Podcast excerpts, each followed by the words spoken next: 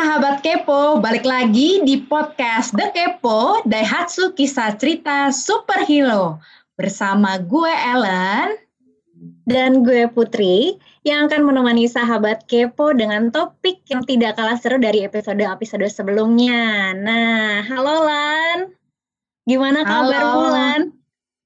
Halo Kak Putri, wah ini uh, kabarnya puji Tuhan masih sehat, masih bahagia gitu ya. Walaupun full WFH. Yang penting sekarang emang sehat itu pertanyaan pertama yang selalu aku tanyain sih kalau baru ketemu orang. Soalnya di masa ya. sekarang yang memang serba semuanya itu harus imunitas dijaga gitu ya. Makanya sekarang harus rajin sarapan gitu ya. Uh, walaupun di rumah aja dan kebetulan lagi PPKM juga nih sekarang. Jadi benar-benar nggak bisa keluar ya Len. Betul, betul banget. Nah Kak Putri sendiri gimana Kak? Lagi WFH juga berarti ya, karena kan PPKM. Dong kita kan 100% lah, jadi harus di rumah aja. Ini kalau keluar pasti maskernya juga double. Cuman walaupun WFH ya tidak akan menutupi kemungkinan kita untuk bertemu, ya nggak sih di zaman sekarang ini? Betul. Ini buktinya kita masih bisa ketemu nih ya secara virtual gitu ya. Iya karena ada yang namanya teknologi ya, semuanya sekarang udah serba online. Jangankan kita mau meeting online ya, belanja juga sekarang serba online. Sampai beli sayur juga aku dari handphone aja besok udah dateng. iya benar benar benar.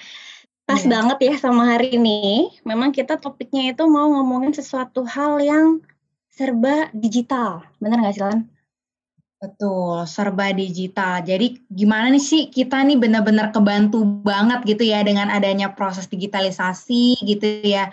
Dengan adanya perkembangan teknologi yang semakin muktahir gitu ya memudahkan kita dalam menjalani kehidupan dan um, proses kita kerja gitu ya Kak Putri ya.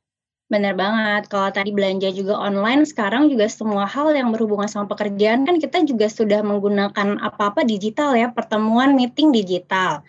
Approval udah digital gitu ya. Catatan proses pekerjaan semua digital. Nah, jadi hari ini tema podcast The Kepo kita adalah terkait dengan digitalisasi. Tentunya kita juga mengundang superhero Daihatsu yang akan sharing terkait dengan digitalisasi secara umum dan khususnya di Astra Daihatsu. Kira-kira siapa yang akan kita undang hari ini, Ellen? Wah, siapa ya? Ini uh, siapa nih mau kasih tahu nih? Mau Kak Putri atau aku nih yang kasih tahu? Udah aku aja deh langsung aja ya hari ini kita telah kehadiran Bapak Supranoto atau biasa kita sapa Pak Pran selaku Chief Eksekutif Astra Daihatsu dan juga Ibu Evi selaku System Development and Business Process Innovation Department Head. Halo Pak Pran. Halo. Halo Mbak Evi. Halo Putri dan Ellen. Pak Pran, apa kabar Pak Pran? Baik, baik. Evi di mana sekarang? Lagi berlibur Pak, edisi halu berlibur di Raja Ampat. edisi halu ya, Bu Evi ya. Gunung nih dingin. Hai. juga lagi berlibur di gunung. Saya lagi di coffee shop, Pak. Oh, di iya. coffee shop. Yeah. Kalau saya ini kayaknya di jembatan gitu ya. Ini sekarang kita jalan-jalannya virtual gitu, pakai background. Yang penting backgroundnya gimana, kita bisa posisikan gitu ya. Makanya zaman sekarang kita mau janjian di mana aja. Pak Pran di gunung, Mbak Evi lagi di laut, saya di coffee shop, Ellen di jembatan. Tetap bisa ketemu ya hari ini ngobrol. Betul. Gimana Pak Pran kondisinya sehat Pak? Alhamdulillah sehat. Hari ini sudah apa-apa, sudah ngopi atau sudah olahraga? Oh dari pagi-pagi olahraga dulu, ngopi, snack. Nah sekarang udah siap tempur. Wah luar biasa ya. Emang olahraga sekarang tuh jadi sebuah habit untuk jaga imunitas supaya tinggi. Kalau Mbak Evi gimana Mbak Evi sudah? Gimana Pak? Tetap pakai masker. Tetap ya. Pokoknya kalau keluar rumah langsung masker on. Yeah. Mbak Evi gimana nih suka ngopi juga nih? Apakah sudah ngopi today? Iya dong, kan edisi halu sambil uh, apa? Sambil snorkel tadi sambil ngopi loh. Pantesan masih dipakai maskernya sekarang habis snorkel. Loh, masker apa nih maksudnya? iya, Pak Pran Mbak Evi. Tadi itu pas aku baru ketemu sama Ellen, kita tuh lagi ngobrol-ngobrol tentang, wah sekarang nih semenjak Uh, terutama semenjak adanya pandemi ya, semua kan jadi dilakukan dari rumah ya.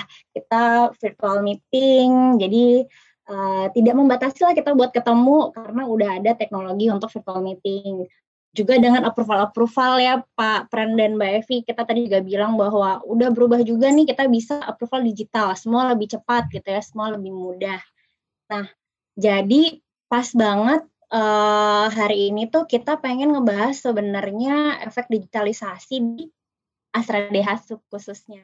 Nah, jadi uh, nyambung tadi terkait dengan digitalisasi, sebenarnya kita pengen nanya-nanya sih Pak Pran tentang uh, pandangan Pak Supranoto nih terkait dengan hal-hal yang serba digital, terutama di lingkup pekerjaan kita. Nah, menurut pandangan Pak Pran, gimana nih Pak digitalisasi ini? Ya, sebenarnya gini ya, sahabat Kepo ya, bahwa uh, tren saat ini itu memang sudah sangat berubah dibandingin uh, yang waktu dekat lah sebelum sebelum apa sebelum pandemi tahun lalu gitu loh. Jadi kalau kita lihat perubahan itu sangat-sangat cepat. Kemudian juga adanya shifting uh, customer behavior dari yang dulu seperti apa, sekarang seperti apa itu uh, benar-benar berubah dan ujungnya juga kompetitor juga ikut berubah sebenarnya di sini. Nah kalau kita lihat perubahan apa sih yang mendasar? Kalau saya coba ngelihat lagi ya, kebetulan uh, saya melihat data dari McKinsey itu di surveinya itu membandingkan tahun 2010 dengan 2020. Contoh lah, di 2010 itu internet user di seluruh dunia itu hanya 1,9 billion, billion itu miliar ya, satu enggak sampai 2 miliar. Tapi di tahun 2020 meningkat drastis uh, menjadi 5 miliar. Berarti sekitar 2,6 kali itu lebih lebih banyak daripada dalam waktu 10 tahun. Dan itu waktu yang sangat singkat sebenarnya 10 tahun itu. Kemudian kalau kita lihat mobile subscriber, itu menurut McKinsey ini, itu juga meningkat dalam 10 tahun dari 5 uh, eh, miliar menjadi 10 billion, 10 miliar. Jadi naik sekitar dua kali. Jadi kalau tadi internet user, kemudian mobile subscriber, mobile subscriber, subscriber tuh kayak kita inilah Indosat, Telkomsel segala macam gitu loh. Nah, yang menarik lagi adalah uh, digital information di seluruh dunia ini, baik video, foto, musik dan sebagainya. Dulu tuh ukurannya ya, 10 tahun yang lalu tuh 800 exabytes. Exabytes itu gini loh. Jadi kalau kita tahunya kan megabyte kan biasanya. Ya, hmm. kalau Putri Putri tahunya berapa sih? Berapa megabyte sih zaman beberapa tahun yang lalu kan gitu. Iya, benar. Megabyte itu adalah 10 pangkat 6 byte. Bayangin ya, 10 pangkat 6. Kemudian di atas megabyte ada okay. Evi kalau salah dikoreksi ya. Kamu iya. lebih ahlinya nih. Kalau di atas megabyte itu ada gigabyte, itu 10 pangkat 9. Kemudian terabyte itu 10 pangkat 12 Kemudian ada petabyte, itu 10 pangkat 15. Dan exa, itu 10 pangkat 18 byte, oh. gitu loh. Nah, di tahun 2010, itu McKinsey melihat bahwa uh, alat ukur di sana waktu itu cuma 800 uh, exabyte, tapi di 2020 ini menjadi 53 zettabyte. Zettabyte itu 10 pangkat 21. Gitu. Wow. Nah, segede apa silakan diimajinasi mumpung lagi halu nih. Gimana sih? Gimana sih besarnya eh, apa namanya digital information di seluruh dunia? Itu tuh dari penyimpanan video, foto, musik, podcast segala macam itu ukurannya sampai uh, zettabyte itu. Nah mungkin nanti di uh, Mbak Evi bisa jelaskan lebih dalam untuk itu. Tapi kira-kira itu yang fenomena fenomena itu yang kita tangkap. Kemudian juga adanya dengan perubahan teknologi itu mengakibatkan juga changing di customer behavior. saya mencoba mengutip dari uh, BCG.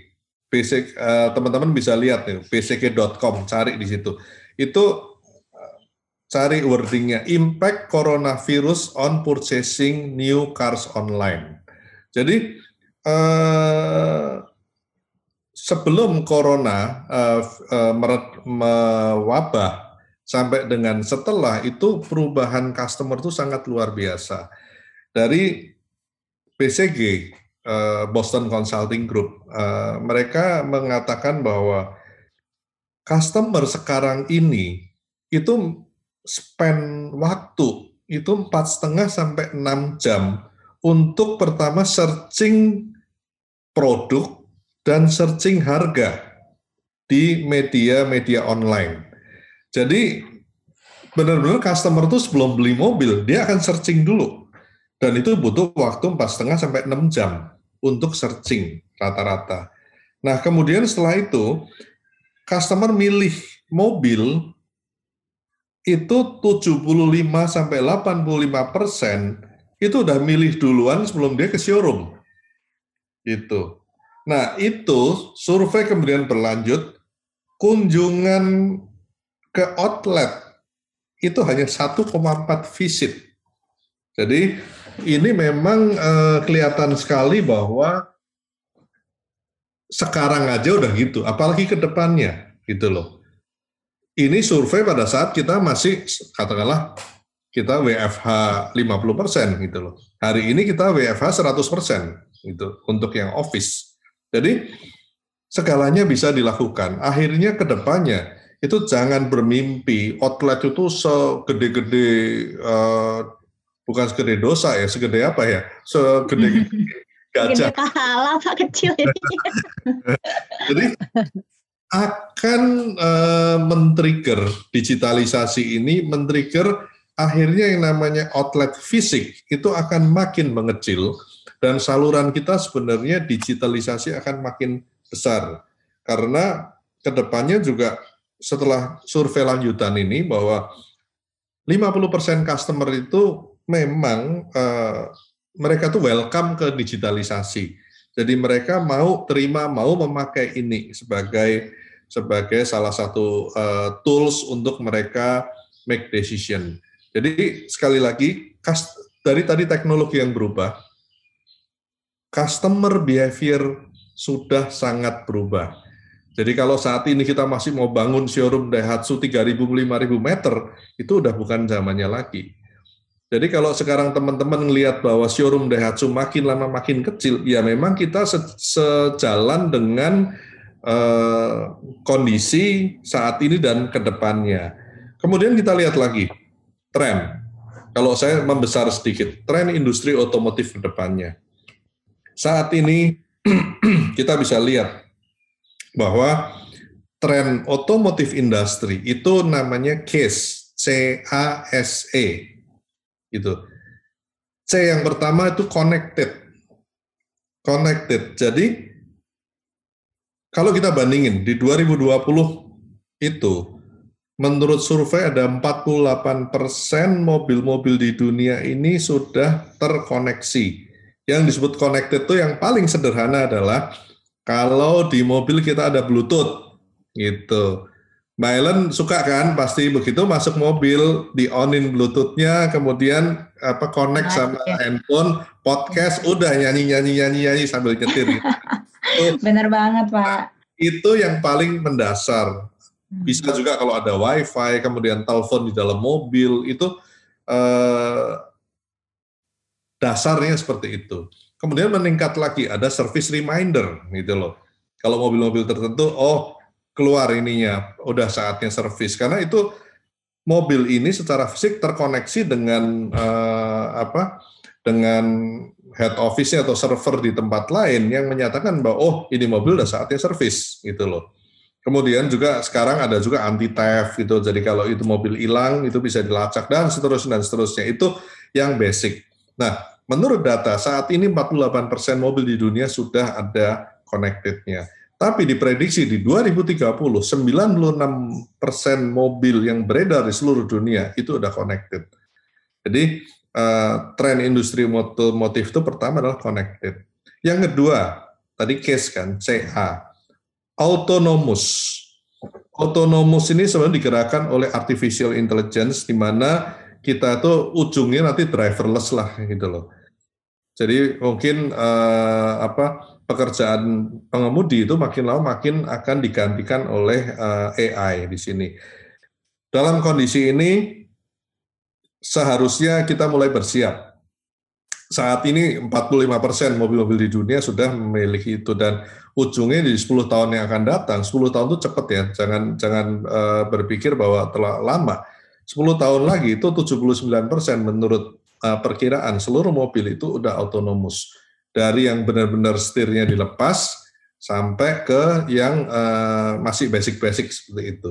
Itu tadi uh, apa uh, tren kedua. Yang ketiga adalah tadi case share. S-nya itu dari share. Jadi sekarang itu uh, orang lebih berpikir realistis daripada saya punya mobil kalau saya sama Mbak Evi ini rumahnya tetanggaan atau satu kompleks, ya udah share aja deh gitu loh, gantian gitu loh. Bisa share bensin, bisa share tol, bisa share uh, segala macam gitu loh. Nah ini yang kejadiannya adalah makin lama uh, sharing shared car itu akan makin menjadi tren gitu loh. Asal jangan menimbulkan perselingkuhan. Nah ini. nah ini. Kalau saya sama Mbak Evi tiap hari aja berdua kayak gitu pulang curhat, nah itu bahaya. Tapi itu itu kan ekses yang bisa kita kendalikan gitu. Itu contoh. Jadi sharing car ke depannya itu karena orang akan lebih maximize utilization dari mobil gitu loh. Kalau mobil nggak usah jangan diisi satu deh, bisa isi empat, isi empat gitu loh. Isi tiga, isi tiga gitu loh kemudian juga lower cost gitu loh. Jadi kan hitungan perjalanan akan makin uh, singkat. Nah saat ini di 2020 survei menunjukkan baru satu persen uh, sharing car ini, tapi di 10 tahun yang akan datang diperkirakan sekitar 26 persen itu uh, mobil akan jadi sharing uh, sharing car pada saat itu. Nah kemudian case C A S E dan E yang ini adalah yang paling powerful adalah electricity. Nah, kita lihat sekarang kalau kita ngisi Pertalite, Pertamax, apa Pertadex itu semua adalah namanya fossil fuel. Dan nantinya itu akan ditinggalkan. Itu apa bahan bakar yang dari fosil. Nantinya ujungnya akan ke electric vehicle Nah, electric vehicle juga ada tingkatannya. Sekarang mungkin eh, teman-teman tahu lah hybrid car, kemudian nanti ada plug-in hybrid, baru di ujungnya nanti benar-benar eh, electric vehicle itu sendiri yang benar-benar mobil listrik gitu. Nah, itu pun sekarang baru tiga persen, 10 tahun lagi akan sekitar 24 persen. Jadi memang mobil-mobil yang sekarang nggak usah khawatir. Jangan tanya, oh Daihatsu nanti nggak ada dong. Nggak. Mobil yang sekarang ada tetap ada, tapi nantinya akan ada tren menuju ke sana. Jadi yang combustion engine, yang pakai uh, apa fossil fuel itu masih ada itu untuk 10 tahun ke depan jangan khawatir. Tapi memang uh, prosentasenya secara prosentase itu electric vehicle itu akan menjadikan uh, tren untuk uh, ke depannya. Kira-kira seperti itu sih uh, kalau yang saya tangkap dari kondisi uh, dari 10 tahun yang lalu, sekarang, tahun lalu sebelum COVID, sampai setelah COVID ini akan ada new normal lagi. Jadi uh, kita mesti bersiap-siap dan satu hal, semua teman-teman uh, DSO itu harus siap berubah. Poinnya itu. Perubahan itu akan terjadi setiap waktu. Jadi kita mesti siap terhadap perubahan apa pun itu. Itu kira-kira sih uh, Mbak Putri sama Mbak Ellen. Iya Pak Pran, berani berubah tuh Lan tadi kata Pak Pran. Berarti memang uh, tadi cepat banget ya Pak 10 tahun uh, teknologi berkembang mempengaruhi ke customer behavior dan kalau secara bisnis ternyata di otomotif pun juga cepat ternyata ya Pak pengaruh digital ini ya. Iya. Tentunya berarti kan ngaruh banget di perusahaan kita itu adalah sebuah tantangan tersendiri tuh. Ya, iya. Putri, Putri di DSO udah berapa lama? Belum 10 tahun sih Pak. Hampir. uh, dua tahun lagi 10 tahun Pak. Nah, uh, kan berasa kan? Betul Pak. Kayaknya baru kemarin si Putri ini nge-MC terus itu di acara-acara yang di lantai 5 eh lantai berapa lantai atas itu kan. betul Pak, betul Pak dari masih remaja masuk Daihatsu saya baru kemarin kok sekarang saya udah setengah dewasa, nggak nih dewasa Pak. betul Pak nggak berasa banget. Kalau Ellen gimana nih Len? Jadi tentunya Makanya, tadi itu menantang banget nggak sih Len? Cepat banget ternyata. Cepat banget tadi uh, Pak Pran tadi ya sebutin terkait dengan perubahan yang terjadi di otomotif gitu ya dalam 10 tahun. Dan tadi dikasih persentase yang cukup banyak gitu ya ke depannya akan semakin canggih. Tadi juga ada sharing car juga terus semakin connected gitu sampai 96% gitu ya. Jadi benar-benar sekarang kita intinya tadi kalau misalkan kita nggak berhasil ikutin gitu ya, wah kita bakal stay behind banget sih, nggak nggak bakal bisa ikutin perkembangan zaman gitu.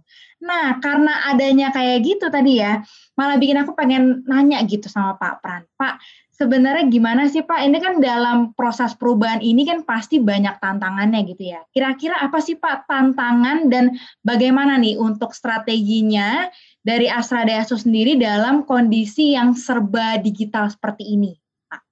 Ya, gini Ellen. Jadi uh, di era digital ini, seperti tadi saya sampaikan, challenging yang paling besar adalah ujungnya apa pun yang kita lakukan, ujungnya adalah what are the benefit for customer.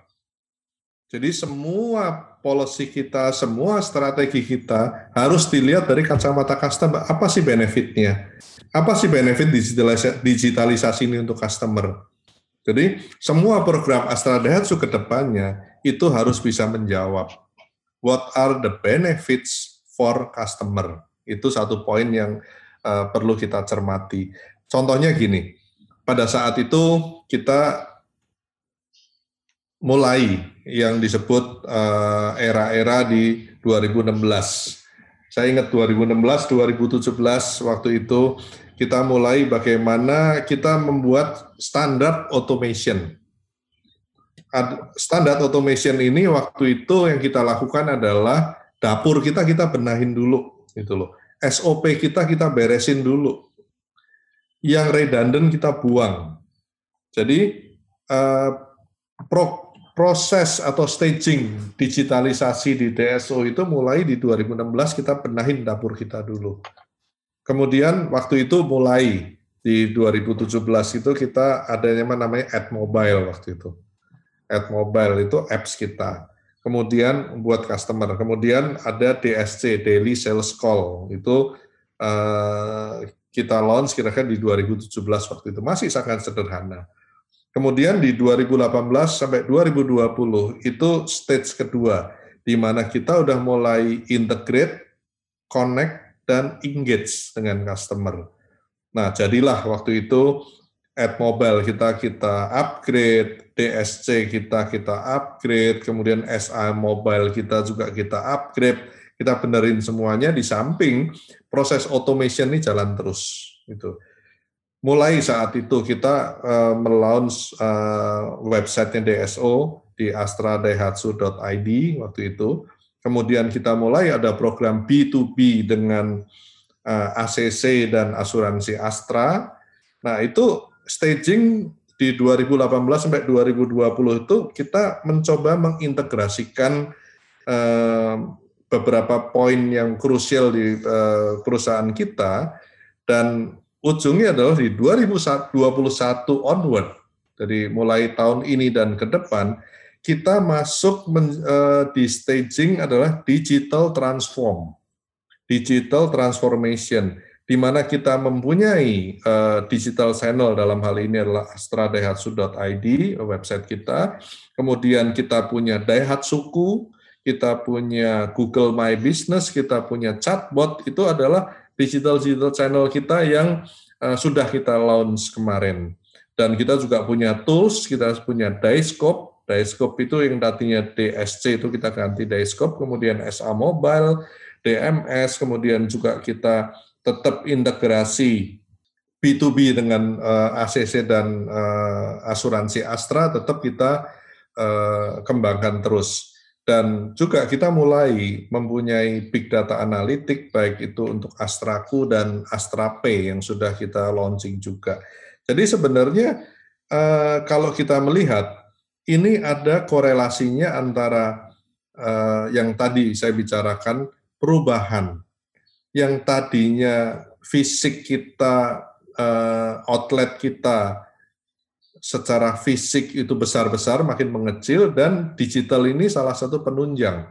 Jadi digital transformation itu kita sebutnya click on brick. Jadi uh, sebagian masih ada showroom-showroom yang kita ada, tapi kita mulai ke klik dalam arti kata masuk ke uh, sesuatu yang berbau digital.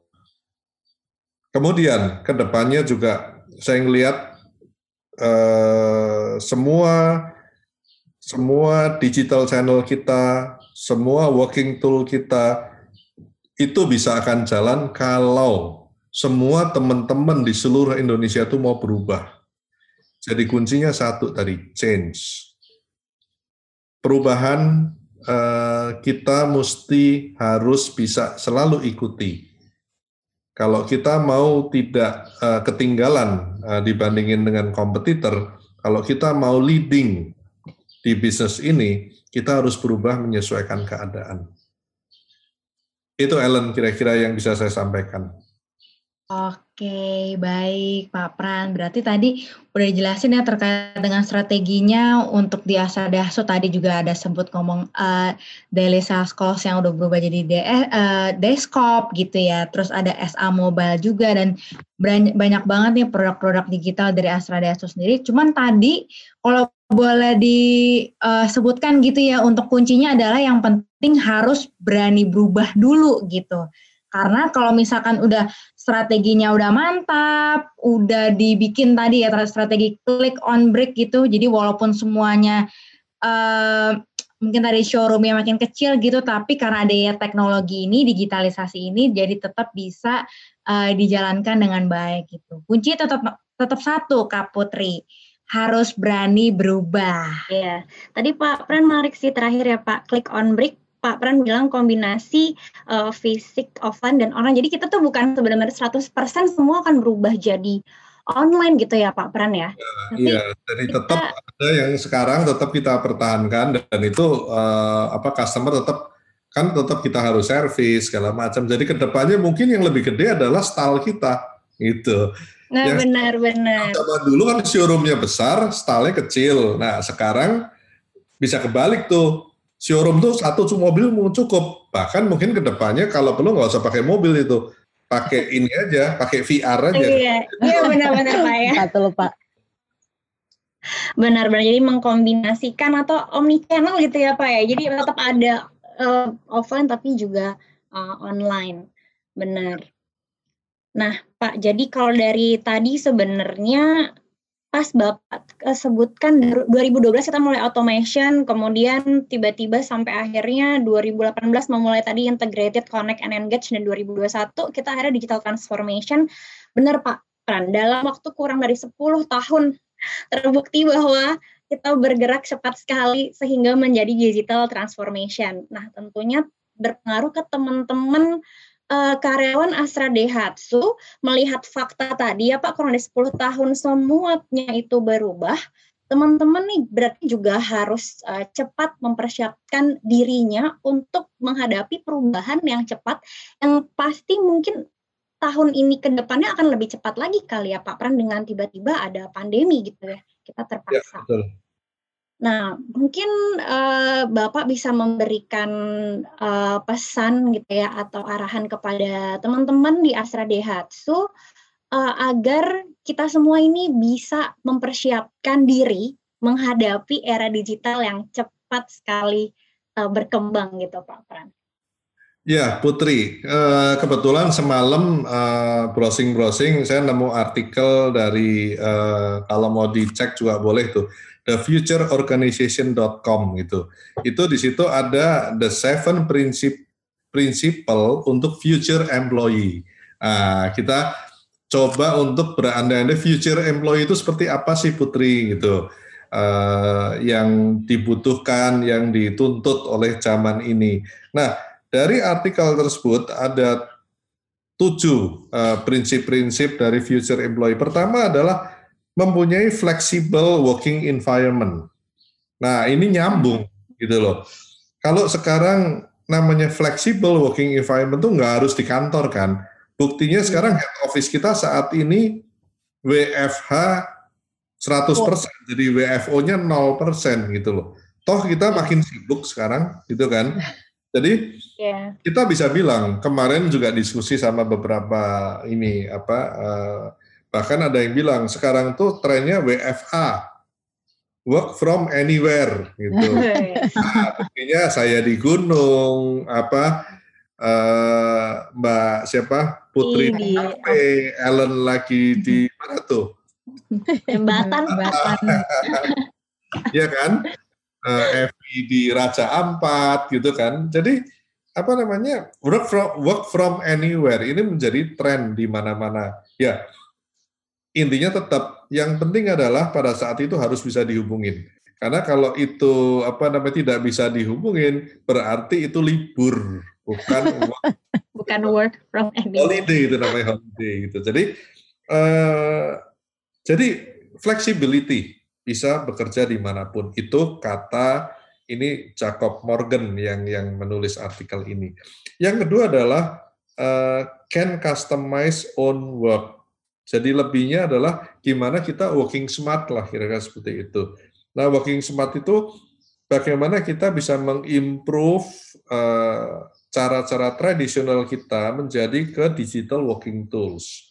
Kalau kita lihat di sini adalah bagaimana Ya contohlah bulan-bulan lalu aja namanya bank itu nggak bisa namanya maunya tanda tangan basah kan kalau kita buat gaji karyawan segala macam saya mesti nyampe kantor mesti tanda tangan sekarang dengan kondisi WFO 0% mau nggak mau bank merelakan saya tanda tangan digital gitu loh itu untuk terutama yang penting kan bayar gaji karyawan, bayar uh, vendor. Kalau enggak, bisnis kita berhenti kan untuk vendor kalau enggak dibayar.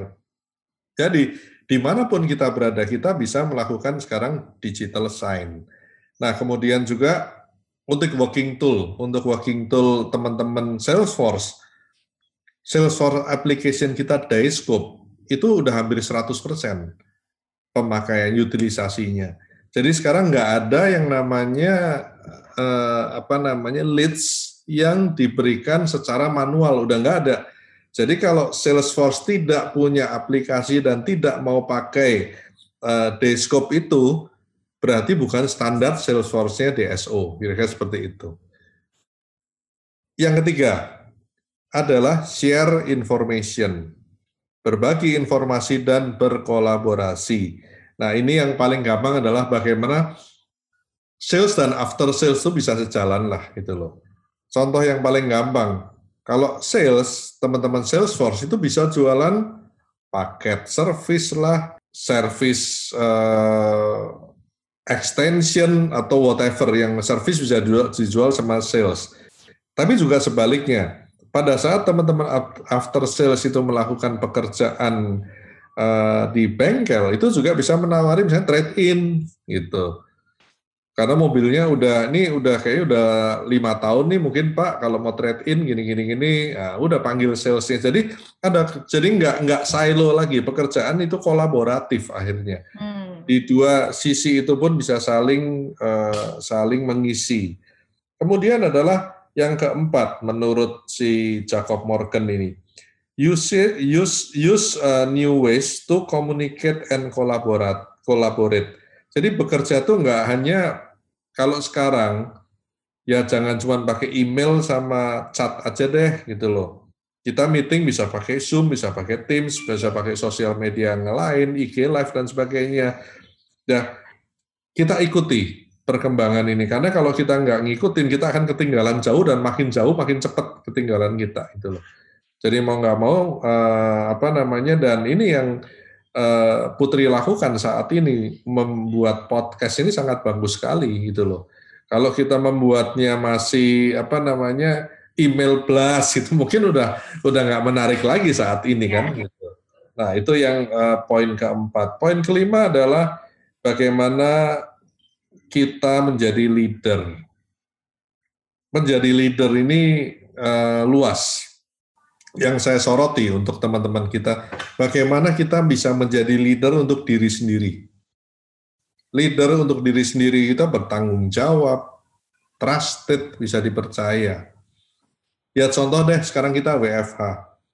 WFH itu kalau nggak ada meeting pagi, saya mau bangun jam 12 siang bisa kan? Itu loh tinggal antara pilihan bagaimana uh, apa alarm itu kita snooze atau kita apa satunya terus stop gitu kan iya saya selalu begitu alarm bunyi saya pasti stop hmm. karena benar-benar uh, saya mau disiplin itu contoh gitu loh jadi kalau kita bisa menerapkan uh, kita bisa menjadi leader diri sendiri, nggak usah diawasi atasan dan sebagainya, nggak tergantung, nggak absensi. Nah, itu ke depannya akan bergeser ke seperti itu. Kemudian yang keenam, menurut uh, Jacob Morgan ini, bahwa adanya shifting, bahwa kita ini bisa learn new things atau mencari improvement di area masing-masing Ya kalau di DSO udah ada QCC sama SS itu udah udah dari dulu sih kita kita itu selalu improve. Dan yang terakhir yang nomor tujuh the principle of the future employee itu bagaimana uh, kita bisa learns and teaches. Kita bisa membagikan yang sudah kita pelajari share ke teman-teman semua, ke yang lain karena ilmu itu kalau nggak di-share itu akan mubasir. Kalau gelas kita kita kita apa otak kita kayak sebuah gelas gitu. Kalau kita dimasukin, kita di training, kita dapat semua udah penuh. Kalau kita nggak bagikan ke orang lain, itu akan luber dan mubasir gitu. Jadi bagi ilmu itu sesuatu yang bukan kerugian justru. Itu adalah untuk ya kayak donor darah lah. Kita bagi darah buat sesama, tapi tubuh akan uh, memproduksi darah baru dan kita lebih seger, lebih sehat kira-kira seperti itu. Jadi Betul. itu yang uh, kebetulan uh, semalam uh, ketemu artikel tersebut uh, thefutureorganization.com itu ada seven uh, principle of future employee itu yang bisa nanti teman-teman uh, googling sendiri. Nah kalau saya rangkum, saya coba rangkum ya, ke depannya digitalisasi DSO ini sebenarnya ada empat pilar utama untuk digital channel ini. Pertama adalah customer application. Kenapa ini saya eh, bilang pertama? Tadi, everything harus dilihat dari kacamata customer. Kita punya Daihatsuku. Daihatsuku itu udah powerful, powerful sekali apps-nya customer karena Daihatsuku ini eh, sampai kemarin downloadernya udah udah 222.373 cukup eh, besar dan hmm. itu bisa dipakai dari new promo, by request, test drive request sampai booking service, service tracking segala macam ada di situ dan itu terus diimprove oleh tim. Jadi Daihatsuku itu adalah customer apps yang powerful untuk customer Nah, di sini saya cuma mengharapkan seluruh teman-teman DSO seluruh Indonesia, pastikan semua customer kita sudah mendownload apps Daihatsuku. Karena Daihatsuku ini sebenarnya sebagai uh, nama Daihatsuku ini mewak, uh, mewakili bahwa mobil Daihatsu itu di genggaman. Mobil Daihatsu hmm. itu di genggaman kita, gitu loh. Makanya kita sebut Daihatsuku. Jadi dengan apps ini mau ngapain pun urusan mobil itu bisa dilakukan. Itu uh, pilar pertama. Yang kedua, kemarin kita baru launching nama baru, namanya Daikas. Daikas itu adalah Daihatsu Customer Authorized Website. Jadi website kita yang uh, sudah dikembangkan sekarang ini itu uh, bisa dipakai untuk cabang maupun dealer itu sampai dengan hari ini visit visitornya kira-kira 81.600-an cukup banyak juga dan itu akan growing terus dan ini adalah uh, digital channel yang powerful untuk customer. Selain customer application kita punya website untuk uh, cabang dengan dealer. Kita sebut diecast. Kemudian yang ketiga pilar ketiga alat kerja untuk Salesforce. Salesforce application, Dyscope yang tadi sudah saya singgung di depan. Dyscope itu uh, sebenarnya kepanjangan dari Daily Sales Control Process. Jadi Dyscope ini akan mengcapture dari pertama create leads atau create uh, apa create prospect sampai dengan ujungnya send leads to ACC sampai nantinya uh, dapat approval dari ACC dari uh, kredit. Nanti selain ACC juga akan ada DAF tahun depan gitu. Jadi salesman yang tidak memiliki uh, Dyscope ini atau tidak mau ikut di sini akan ketinggalan jauh dan nggak bisa jadi salesman-nya DSO. Itu pilar ketiga. Jadi sampai saat ini sudah ada 1.753 Salesforce yang uh, sudah aktif di Dayscope ini. Yang belum berarti yang baru-baru masuk seminggu itu baru di training sih itu loh. Nah, yang keempat yang memang uh, powerful juga sekarang itu kita sebut Daisy. Daisy itu chatbotnya Daihatsu. Jadi Daisy itu adalah Daihatsu Interactive Smart and Easy Daisy itu mirip Putri sih kayaknya sih mirip-mirip kalau saya lihat. Uh, iya pak namanya cantik sih ya. Iya cantik ya mirip Putri deh gitu loh, energik, cantik, uh, apa responsif gitu.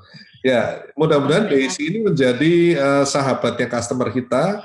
Jadi kalau cari uh, sebelum uh, ke salesman mungkin tanya-tanya dulu lah ke Daisy ini Desi mungkin umurnya baru 25 sih kira-kira Putri, bedanya. Iya Pak, segitu.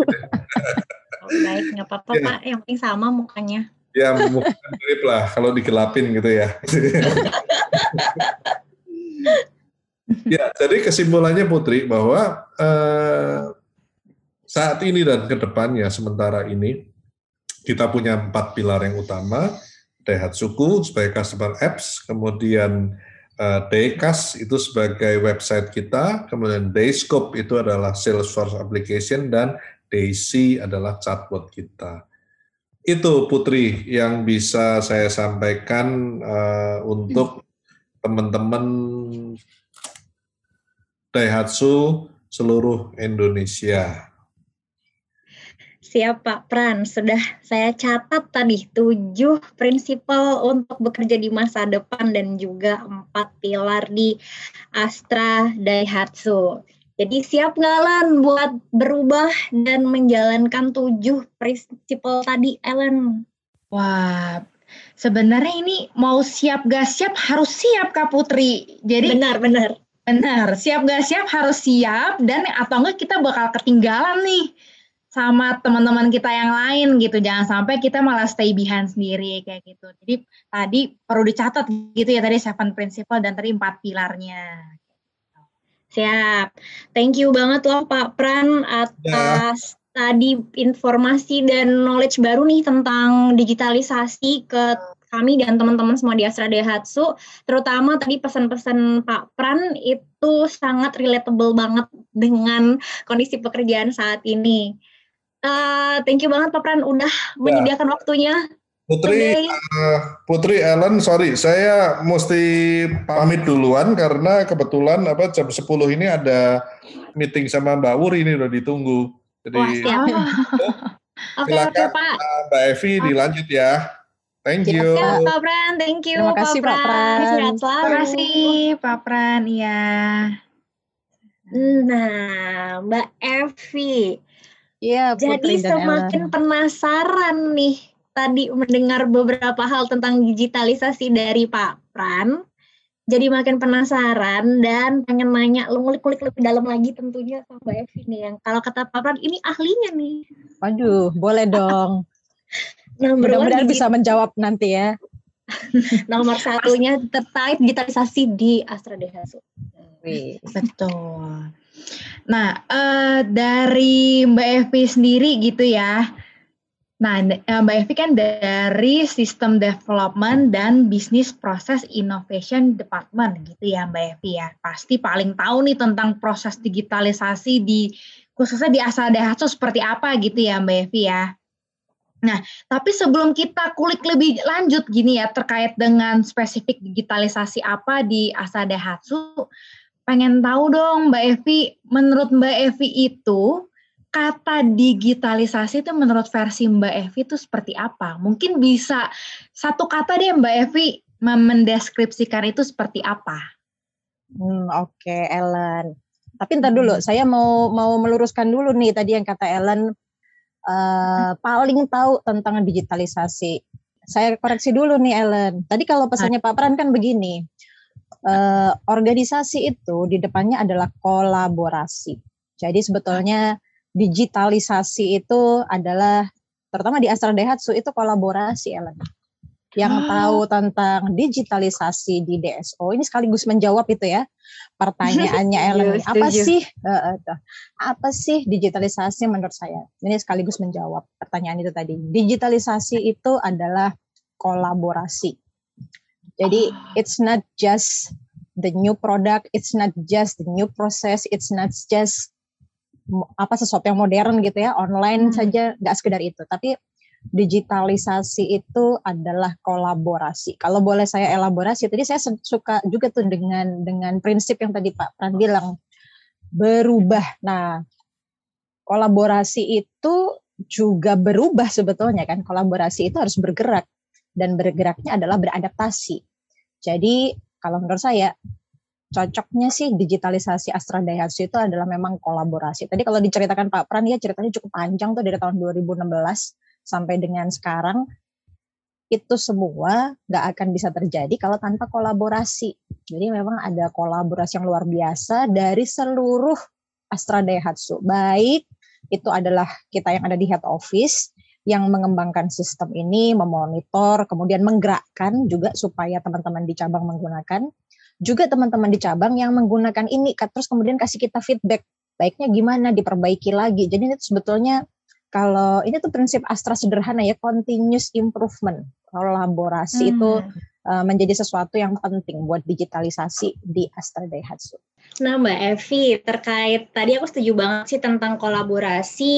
Jadi nggak hanya one man show ya tapi kolaborasi people dan organisasi. Nyambung banget juga sih Mbak ya kayak Pak Supranoto yang tadi bicara tentang sebenarnya click on brick itu kan sebenarnya juga kolaborasi antara offline dan online ya harusnya ya Mbak Evi ya. Ya semacam itu sih. Uh, nyambung juga ya antara kolaborasi antara existing outlet dengan digital. Nah, berarti uh, sebenarnya udah satu benang merah nih ya ngomongin kolaborasi dan tadi Pak Pran tentang transformasi digital click on brick. Nah, sebenarnya boleh diceritakan nggak sih Mbak Evi bagaimana perjalanan DSO ini membangun digitalisasi? Iya. Tadi sebetulnya kalau secara uh, high levelnya gitu ya, helikopter view gitu kan sudah diceritakan Pak Pran tadi uh, bagaimana perjalanannya mulai dari beberapa fase yang kita lakukan buat digitalisasi sampai nanti akan transformasi digital click on brick. Mungkin kalau melengkapi cerita Pak Pran dengan story-nya itu yang terjadi pada saat itu uh, memang adalah kolaborasi. Yang pertama itu harus ada orangnya dulu kan. Kalau yang namanya pekerjaan tuh harus ada orangnya dulu siapa yang mengerjakan itu adalah kolaborasi juga tuh timnya. Timnya tuh dari berbagai area di head office. Dicomot-comotin lah itu, namanya tim ad hoc pada saat itu, buat digitalisasi. Pak Pran sendiri juga terjun langsung ada di situ uh, untuk mengembangkan digitalisasi ini. Kemudian termasuk juga Bapak Ibu yang lain tuh terlibat semuanya di dalam proses digitalisasi. Nah, kemudian uh, orang. Yang kedua itu adalah tentang proses. Proses sendiri untuk digitalisasi itu juga dikolaborasikan karena yang namanya digital itu kita kemudian muncul secara online kepada customer. Ini namanya kita sebut sebagai front end ya, bagian depannya. Back end yang ada di belakang itu juga harus dikerjakan. Nah tadi itu kalau bahasa Pak Pran itu adalah internal automation. Jadi itu juga harus dikolaborasikan antara yang depan sama yang belakang supaya nyambung kan bahasanya gini kalau kita ilustrasikan ya ada rumah pintunya bagus nih Nah, begitu kalian masuk kan berharap kalian akan nemu suatu ruangan yang baik, orangnya ramah gitu kan. Nah, kan jangan sampai begitu customer lihat pintunya, oh bagus nih pintunya. Dia masuk, tara ternyata gudang yang nggak ada orangnya gitu kan. Itu akan menurunkan uh, persepsi customer terhadap kita. Jadi yang antara yang depan sama yang belakang itu juga harus nyambung. Nah, terus kemudian di belakangnya lagi apa lagi? secara uh, prosedur penanganan kepada customer itu juga dikolaborasikan. Jadi antara panjang ya ceritanya ya, mulai dari preparation, orangnya, kemudian sistemnya depan sama belakang disambungkan, kemudian yang terakhir adalah prosedurnya, bagaimana kemudian menjalankan sistem-sistem ini. Karena ini kan bukan uh, hit and run setelah jadi ditinggal gitu, tapi ini adalah sesuatu yang setelah jadi memang harus diopenin sama seperti kalau kita punya outlet fisik, outlet fisik itu kan juga dikelola dengan baik.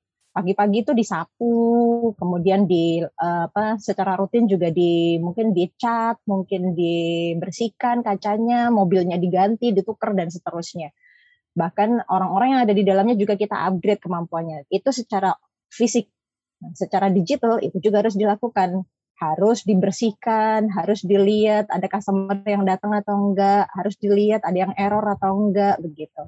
Nah, itulah yang kita sebut sebagai perjalanan kolaborasi dari uh, di, transformasi digital click on brick. Ceritanya cukup panjang selama tiga tahun, uh, selama uh, lima tahun yang tadi diceritakan Pak Pran tadi.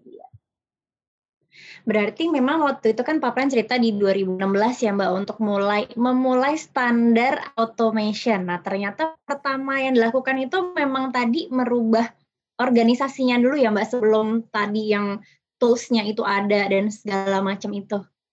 Iya betul, karena kalau mau ada produk yang mau dikeluarkan, kita kan pasti harus menyiapkan resource dulu. Resource itu kan macam-macam ya, bisa people, bisa money, bisa sistem, hmm. mungkin kalau kita di company manufacture ada material gitu. Hmm. Termasuk apa prosedur tuh sebetulnya juga resource yang harus kita siapkan ketika kita mau mengeluarkan sebuah produk. Nah, jadi termasuk organisasinya tuh sebenarnya berkembang ya. Organisasinya kan dulu mulai dari yang ad hoc, kemudian hmm. ada perubahan organisasinya itu uh, berdasarkan business owner, jadi masing-masing divisi itu kemudian terlibat juga secara langsung sampai akhirnya bentuk yang sekarang ini. Jadi ada transformasi yang pelan-pelan kita lakukan. Kan secara umum kalau dilihat jadinya di tahun 2021 ini kalau teman-teman lihat kan seolah-olah kok banyak banget perubahan digital yang terjadi. Nah, itu tidak muncul baru-baru aja. Itu adalah hasilnya yang dibangun oleh DSO selama beberapa tahun ini. Dengan segala suka dukanya ya kan itu macam-macam itu ceritanya yeah. karena kolaborasi itu kan pasti tidak mudah tapi uh, kolaborasi itu memang harus dilakukan karena itu tadi ya bahasa Pak Pran kan kita itu bagaimana caranya supaya bisa memberikan customer best experience. Jadi selama mungkin mereka nanti sama kita. Karena customernya memang shifting. Kalau kita tidak ready untuk menghadapi customer yang shifting ini, kita akan ketinggalan. Jadi harus segera kolaborasi itu. Mau nggak mau, suka nggak suka, harus. Karena sebetulnya kan kalau kita lihat-lihat ya, digital itu nggak murah loh. Digital itu sulit mahal. Hmm. Apalagi tadi ya kolaborasi itu kan pasti ada bagian-bagian yang harus ngalah, kompromi dan seterusnya itu kan pasti tidak nyaman. Perubahan itu selalu tidak nyaman. Tapi yeah. kita tetap harus lakukan dengan segala challenge ini tadi. Karena itu tadi kita ingin customer kita stay selama mungkin dengan kita supaya bisnis kita sustainable gitu. Hmm, iya ternyata perjalanan panjang dan juga banyak perencanaan pasti tadi Mbak Evi bilang kan sampai sekarang muncul banyak sekali produk yang mungkin teman-teman udah ada yang tahu juga gitu ya Alan. Alan tahu nggak? ya makanya justru jadi uh, mungkin sebelum benar-benar bahas tentang uh, produknya ya untuk hasilnya seperti apa gitu pengen tahu dulu dong uh, Mbak Evi gitu. Kira-kira fokus produk nih yang dihasilkan dari project-project digitalisasi ini tuh apa sih Mbak? Oke. Tadi kalau sempat bahas kita kan uh, intinya adalah tujuan utama dulu ya. Tujuan utama adalah bagaimana customer itu happy bertransaksi dengan kita. Selama mungkin customer bisa bertahan dengan uh, brand kita itu adalah salah satu objektifnya. Jadi yang dibuat adalah tapi kan kita sudah punya outlet fisik gitu kan. Jadi bagaimana? Jadi salah satu caranya itu tadi kolaborasi transformasi click on brick. Nah, apa, produk yang dihasilkan? Jadi produk yang dihasilkan itu harus ada yang ada di depan yang langsung ke customer, itu kita sebut sebagai customer touch point. Ada lagi produk yang ada di belakangnya, itu namanya internal process automation. Tadi ilustrasinya saya udah kasih ya. Jadi bagaimana antara yang di depan sama yang di belakang itu harus align, selaras, uh, nyambung. Juga tadi kalau mengutip juga dari Pak Pran kan, yang sales dan after sales juga harus selaras. Jadi itu semuanya dikombinasikan menjadi produk-produk digital customer touch point dan internal process automation. Satunya untuk customer, satunya untuk kita di dalam. Oke, baik. Berarti memang sasarannya tadi pun tadi Mbak Evi juga udah jelasin gitu ya benar-benar kayak rumah gitu dilihatin dari depannya kayak gimana, tengahnya gimana, sampai akhir pun juga diperhatikan gitu ya. Nah makanya eh, sasarannya pun yang pasti tadi customer touch point sama yang untuk internalnya untuk automation gitu ya Mbak Evi ya. Nah aku iya. sebenarnya pengen tahu lebih dalam lagi tentang sebenarnya tadi yang Mbak Evi bilang yang berhubungan sama customer ya kita customer touch point itu apa aja kemudian uh, alat-alat kerja yang tadi Mbak Evi juga bilang itu apa saja sebenarnya?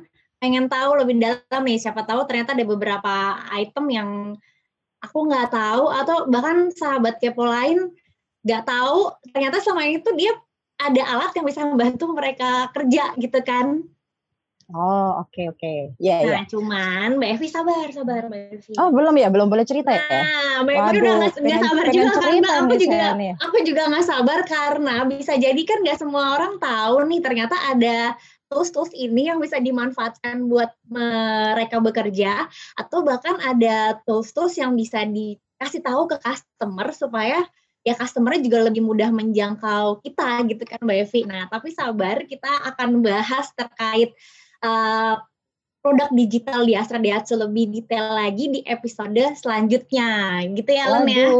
harus bersambung dulu nih ceritanya. kita bersambung dulu nih kayak sinetron. Oke oke, okay, okay. biar penasaran gitu ya.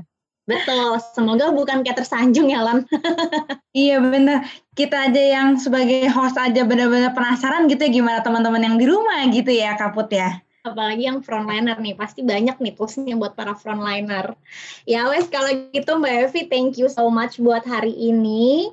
Uh, okay. kita skip dulu terkait detailnya untuk episode selanjutnya. Nah oke okay, thank you. thank you Mbak Evi. Kita hari ini tadi sudah uh, berbicara dengan dua superhero Daihatsu betul ya Lan? Betul, keren banget. Pokoknya penjelasannya udah benar-benar super komprehensif kapot. Nah, kalau boleh dirangkum sedikit nih, tadi Pak Pran dari berbicara terkait dengan transformasi digital, ya baik secara umum maupun di Astra Daihatsu, tapi ada satu jargon yang ngena banget nih Lan di aku adalah berani berubah, berani bergerak. Jadi untuk benar-benar bisa kita itu apa ya sejalan ya dengan digitalisasi, nggak usah pandang siapa, pandang uh, jabatan, semuanya harus berani berubah dan berani bergerak. Nah itu dari oh. Pak Pran. Dari Mbak Evi, aku juga ada satu kata yang sebenarnya ini uh, sangat uh, relate ya dengan digitalisasi adalah collaboration. Jadi berkolaborasi. Bukan lagi saatnya kita bekerja sendiri-sendiri gitu ya Ellen ya. Tapi kita harus berkolaborasi dengan banyak pihak ya dari sisi orang tadi kalau Mbak Evi bilang dari sisi juga secara tadi ya untuk alatnya misalnya ya fisik dengan online gitu ya semua harus dikolaborasikan. Betul. Sama satu lagi Kak Putri tadi juga Apa menurut tuh? aku nih kena banget sih pas um, Mbak Evi tadi bilang kalau um, namanya perubahan itu kan sesuatu yang asing dan nggak enak gitu ya. Seorang tuh susah untuk menerima perubahan. Cuman ya mau nggak mau siap gak siap memang harus diterima gitu kalau misalkan memang mau terus bergerak gitu inline juga sama yang apa dikatakan sama Pak Pran gitu ya Kak Putri ya benar, Ini semuanya benar. memang produk kolaborasi setuju banget So, uh, sahabat kepo untuk tahu lebih detail lagi terkait dengan digitalisasi di Astra Daihatsu, kita akan lanjut ngobrol bareng Bu Evi tentang produk-produk digital ini dan akan ada tambahan satu tamu spesial lagi. So guys, stay tune terus di podcast The Kepo. Daihatsu, kisah cerita superhero. See you. See you.